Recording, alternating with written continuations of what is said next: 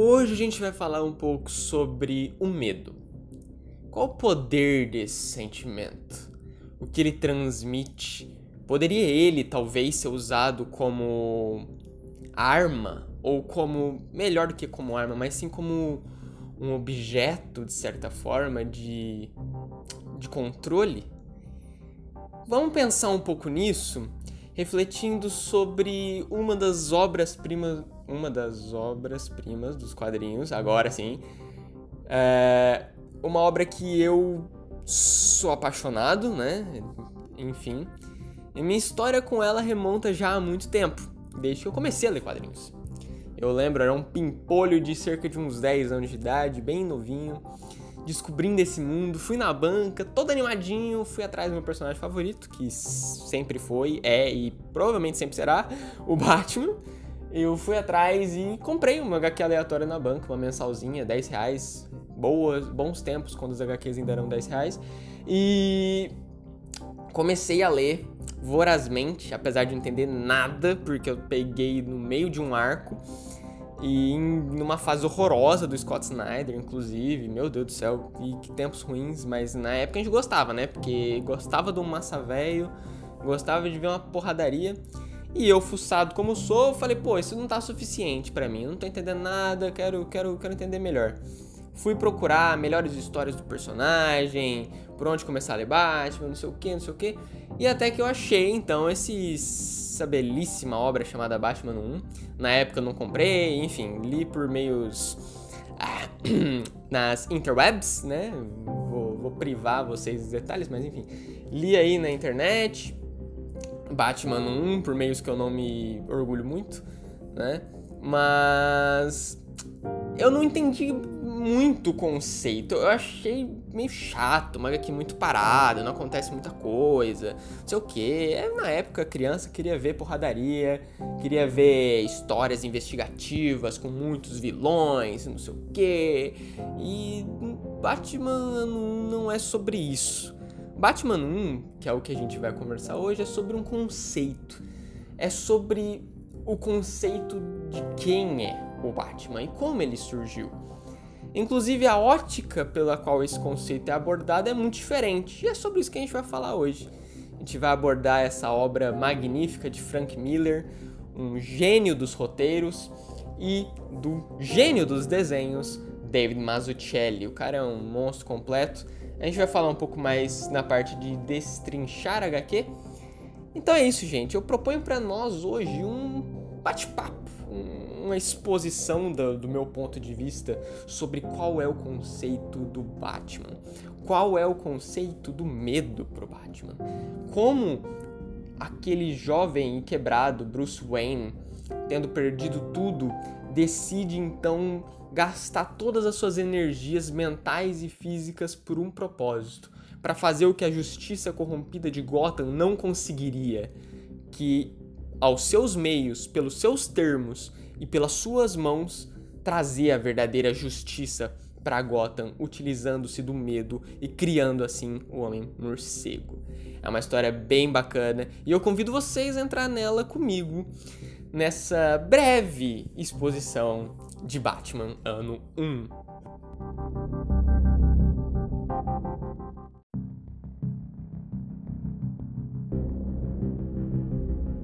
Batman 1 foi publicado originalmente em 1987.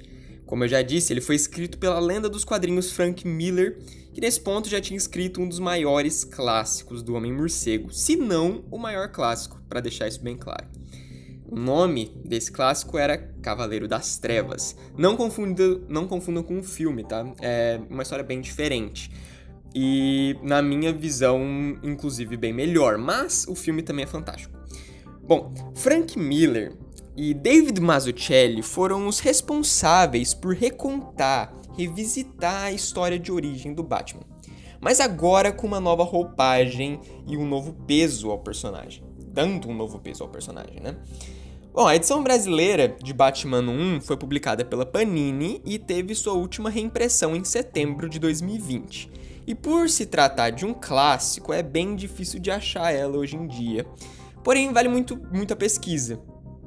É um material fantástico, com um peso enorme e com uma importância muito grande dentro do universo dos quadrinhos e principalmente dentro do universo do Batman, né?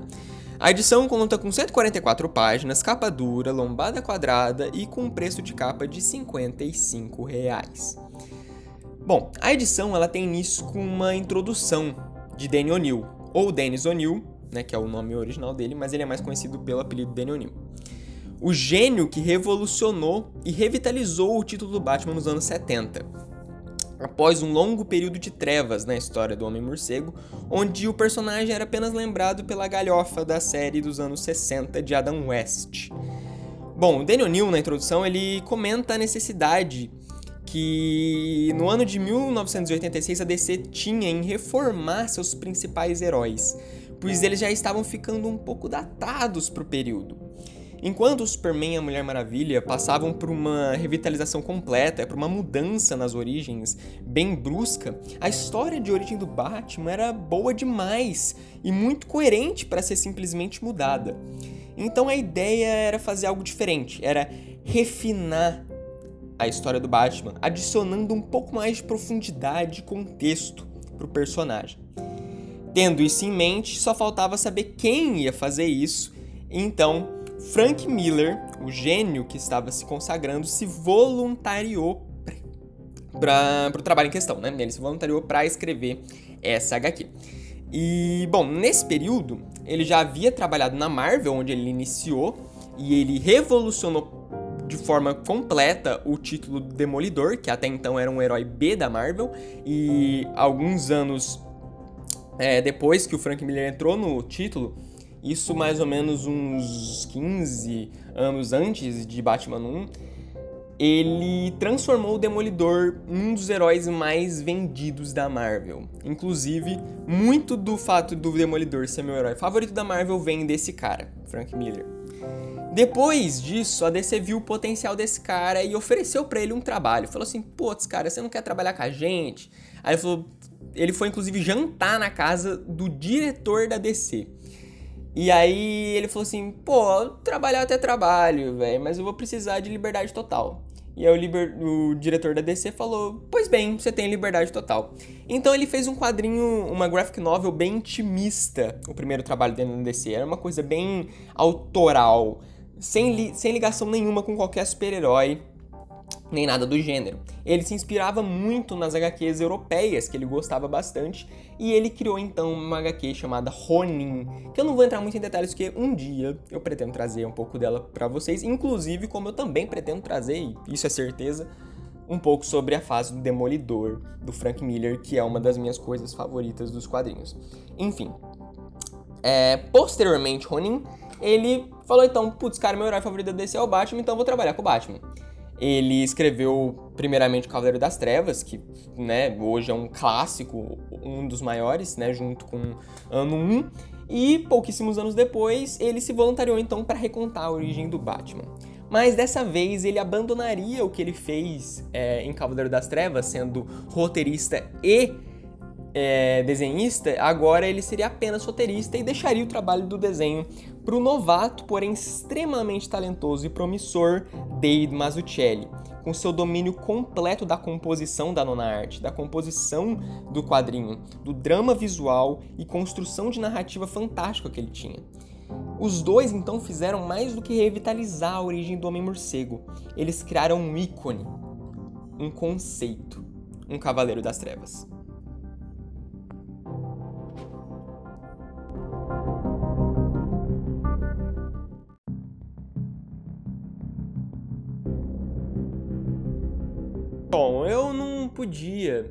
É, falar do meu personagem favorito do Batman sem falar primeiro de Batman 1, né? É impossível. É a origem canônica do personagem, bem, pelo menos é considerada a origem canônica do personagem a partir do momento que ela foi escrita, e eu acho que dificilmente vai mudar. É, bom, Frank Miller ele já mostra pra gente sua genialidade logo na estrutura né, narrativa da HQ. E também na quebra de expectativa, porque a gente vê uma história de origem do Batman onde o Bruce, nem o Bruce nem o Batman são os protagonistas. Não.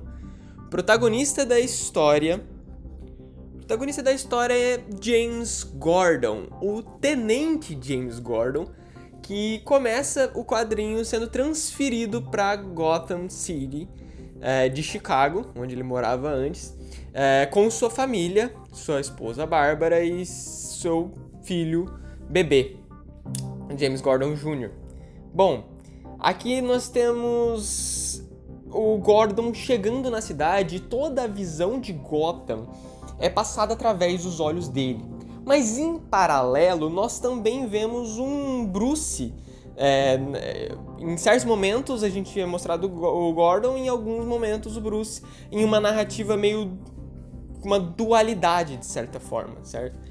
É, bom, o Gordon ele vê Gotham de dentro. Ele chega naquela cidade, ele vê uma cidade suja, uma cidade extremamente debilitada com problemas sociais, com a corrupção corrompendo a cidade de dentro. E ele vê tudo isso de dentro do sistema, já que ele agora é o mais novo tenente da cidade. Ele ainda não é comissário. O comissário aqui é o Loeb, que é extremamente corrupto. E ele passa por tudo isso, por problemas no trabalho, por tudo o que um policial não corrupto passa ao se engajar nesse meio, certo? E a gente é mostrado a um Batman, eh, no, caso a um Bruce, jovem, de cerca de uns 20 e poucos anos, treinando ainda para ser o Batman. Já em Gotham, ele já voltou da sua viagem pro exterior, né? Mas ainda treinando, ainda entendendo e começando o seu combate ao crime. Tanto que ele não tem roupa, não tem nada, ele só coloca um capuz na cara é, uma jaqueta e, e sai para tentar ver se ele consegue achar uma gangue, uns bandidos, né, infernizando alguém. Tanto que é nesse primeiro encontro que ele encontra com a Selina Kyle, que trabalhava como prostituta no no bairro mais pobre de Gotham no momento, que era East End, é, que era um bairro de Gotham extremamente pobre, marcado pela, pelos é, pelas gangues, pelo comando das gangues, por muitos bordéis, entre outros, entre outros esquemas corruptos e legais. E é, é nesse momento que tem o primeiro contato mulher-gato, quer dizer, proto-mulher-gato, porque ela ainda não é a mulher-gato, né? Selina Kyle e Bruce Wayne, e é muito interessante. Em paralelo a isso, a gente vai vendo Gordon continuando sua caminhada ao tentar ser um policial justo e correto, num meio de policiais corruptos, né? Ele muitos dos colegas policiais tentam acabar com ele, tentam matá-lo às escondidas, mas ele sempre, sempre consegue sair porque ele é muito melhor do que aquele povo todo e ele sabe daquilo. E é fantástico ver esse caminho que ele toma. Mas a gente vê também no quadrinho que não é porque o Gordon é o certinho, é o policial correto, que tem a sua fibra moral incorruptível, que ele não é uma pessoa humana, uma pessoa que falha. E ele falha sim, falha feio. Tanto que ele tem um caso extraconjugal é, com uma mulher do trabalho. E a gente vê as, as as decorrências psicológicas que aquilo causa nele, ele fica abalado, ele não quer, mas ele quer e ele não sabe lidar com isso, a esposa acaba descobrindo, enfim. É, ele passa por todos esses problemas, mas é, a mulher é, enfim, ela vai para outra cidade e ele continua em Gotham e ele fala: Não, agora eu tenho que melhorar, tem que ser uma pessoa melhor. E aí a gente vai vendo aquele comissário Gordon que a gente conhece das outras mídias começar a aparecer. E é bem interessante isso. Nesse meio tempo, onde tudo está acontecendo, onde o Gordon está lutando contra a corrupção, é óbvio que ele não, não luta de forma direta, né? Ele apenas luta para se manter é, limpo, né? no meio de tantos policiais sujos e corruptos que tentaram espancá-lo, tentaram talvez provavelmente matá-lo se tivessem a oportunidade, mas não, ele vai lá e ele expõe os caras que fizeram aquilo com ele, consegue fazer uma jogada de mestre, enfim. No meio de tudo isso, como eu disse, teve aquele encontro da Selina Kyle com o Bruce, né, com, no qual ele estava tentando é, bater nos bandidos, nos líderes de bordel que eram empregados da Selina e de uma outra menina que era protegida dela. E, e aí começa uma porradaria, a polícia chega, quase consegue desmascarar o Bruce, né? Que ele tava com o capuz no rosto, quase consegue desmascarar, ele acaba tomando um tiro, mas ele foge na maior doideira e ele chega na mansão Wayne. E é quando ele chega na mansão N que rola a cena mais icônica desse quadrinho e a melhor cena desse quadrinho. Bruce, todo ensanguentado em decorrência do tiro, ele senta numa poltrona na sala da mansão Wayne e de frente a uma janela e a uma pequena estátua e começa a conversar com seu pai, a refletir, a lembrar do dia da morte de seus pais e se perguntar que ele tinha que fazer, como proceder e que ele estava falhando, enfim. Até que o momento acontece. Sem o menor aviso, ele surge, estilhaçando a janela do seu estúdio, agora meu, porque ele estava falando com os pais, né? Com o pai, no caso. E nós vemos então um morcego quebrar a janela e entrar no estúdio, onde o Bruce estava sentado na poltrona do pai. E ele diz, continua dizendo: já vi essa criatura antes, em algum lugar. Ela me aterrorizou quando criança. Me aterrorizou. Sim, pai, eu me tornarei um morcego. E antes ele tinha dito que teria que colocar medo no coração dos criminosos. E depois acontece isso que eu acabei de narrar para vocês. E esse momento é um dos momentos mais icônicos de todas as HQs do Batman. É simplesmente fantástico. E é aí que nós vemos a figura, o conceito do Homem-Morcego tomar forma. E é o que eu disse lá no comecinho do podcast. O que é o poder do medo? Bruce toma para si a figura do que uma vez lhe deu medo para colocar medo nos corações dos criminosos de Gotham, para ser uma lenda, para ser um uma figura que colocasse aquele sentimento que ele sentiu uma vez nas pessoas que mereciam então ele começa a sua caçada ao crime, é óbvio que ele usa do seu dinheiro para é, para comprar todos os equipamentos, ele começa a desenvolver o traje, mas isso é, é, é, só fica subentendido, não é mostrado. E a gente já começa a ser mostrado a ele em ação. E a polícia começa a notar e a, como toda boa origem de super-herói, a falar que ele é um vigilante, que tá contra as regras, tá contra a lei, que ele só age por suas próprias regras, tem que caçar então o Gordon, pela, por ordem dos seus superiores, é obrigado a começar a caçar o Batman. Uma coisa leva a outra, o Batman tá lá investigando as coisas do Falcone, que é um dos maiores criminosos, tem um, um breve envolvimento do Harvey Dent, e que é no caso o futuro das caras, para quem não sabe. E toda aquela investigação, aquela luta Gordon e, e Batman sem se conhecerem, mas é, tendo essa essa essa batalha quase que um jogo de xadrez dentro da cidade corrupta de Gotham é fantástico. E tem uma cena onde o Batman ele é encurralado num prédio e, putz, é uma cena fantástica, onde mostra todas as habilidades do Batman, tudo que a gente conhece do personagem. É, é simplesmente lindíssima.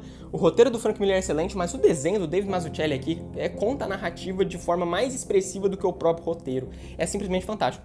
E é daqui, inclusive, que vem a cena do Batman Begins, onde o Batman tá lá é, cercado, se eu não me engano, é no Asilo Arkham, eu não lembro bem ou é num prédio qualquer e ele pega no, na bota um transmissor, um ecotransmissor que atrai os morcegos por conta do som. Aqui acontece a mesma coisa, tanto que a cena do filme é tirada diretamente dessa HQ. O Batman pega na bota dele um ecotransmissor, liga e chama um monte de morcegos, uma nuvem de morcegos, e assim ele consegue sumir, vazar e os policiais, um monte, tem que tomar um monte de vacina contra a raiva, porque os morcegos, enfim, eram portadores da doença, e é simplesmente uma cena fantástica. É impossível não fazer comparativos com Batman Begins, porque 99% do filme foi tirado daqui, então é, tem muito disso, mas essa cena é muito marcante, porque é exatamente igual, né? A cena do Batman Begins é, é, bem, é bem marcante. Enfim, os embates começam a surgir, a gente vê a Mulher Gato finalmente vestindo a roupa de Mulher Gato, indo atrás do Falcone também, ela encontra com o Batman lá, tem uma cena bem, bem interessante, onde mostra o caráter mais anti-heroíno da personagem, não necessariamente vilanesco, mas que ela também não é uma pessoa boazinha não.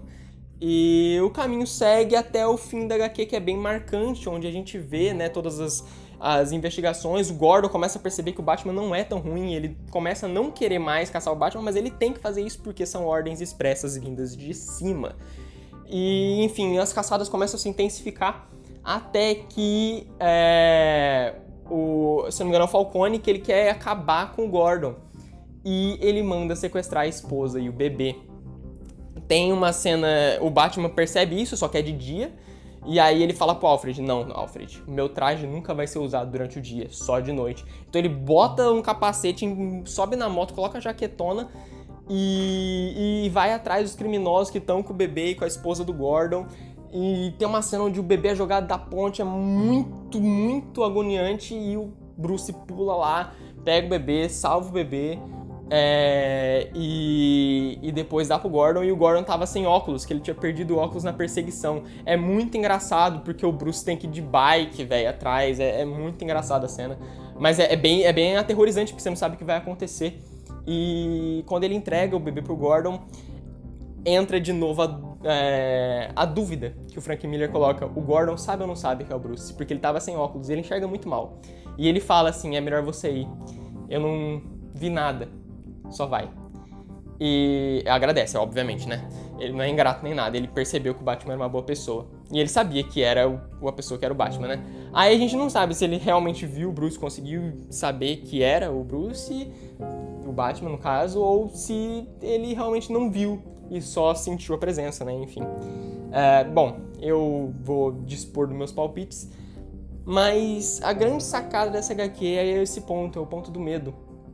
Inclusive por isso que um dos meus vilões favoritos do Batman é Espantalho, porque ele tem essa relação com medo também. E o Batman tem essa relação com medo, ele coloca o terror no coração dos criminosos, sem necessariamente, obviamente, ele nunca quebra a regra de. Ele nunca quebra a sua própria regra de não matar, né?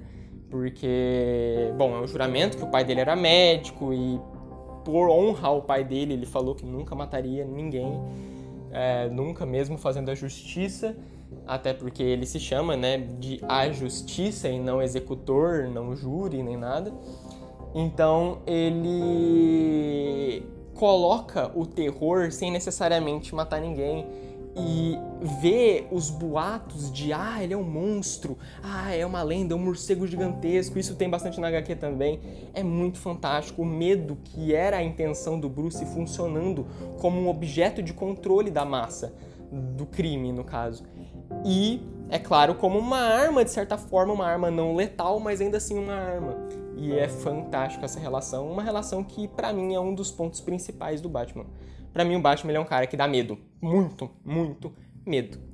E é aí que a gente vai entrar na parte final da nossa análise, onde eu vou ler para vocês, uh, ah, para a gente finalizar, uma passagem do Frank Miller que eu acho que tem tudo a ver com a obra, até porque é o final da obra, né?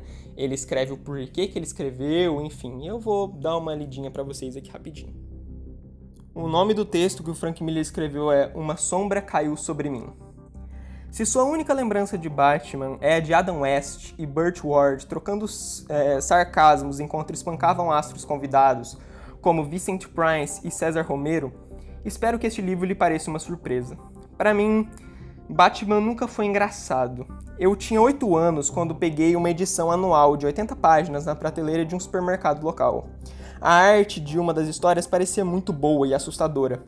Gotham City era feita de colunas frias de concreto iluminada pela claridade da lua, açoitada pelo vento e parecia não ter fim, esvanecendo-se em uma nuvem de luzes, uma névoa branca e úmida, quilômetros abaixo.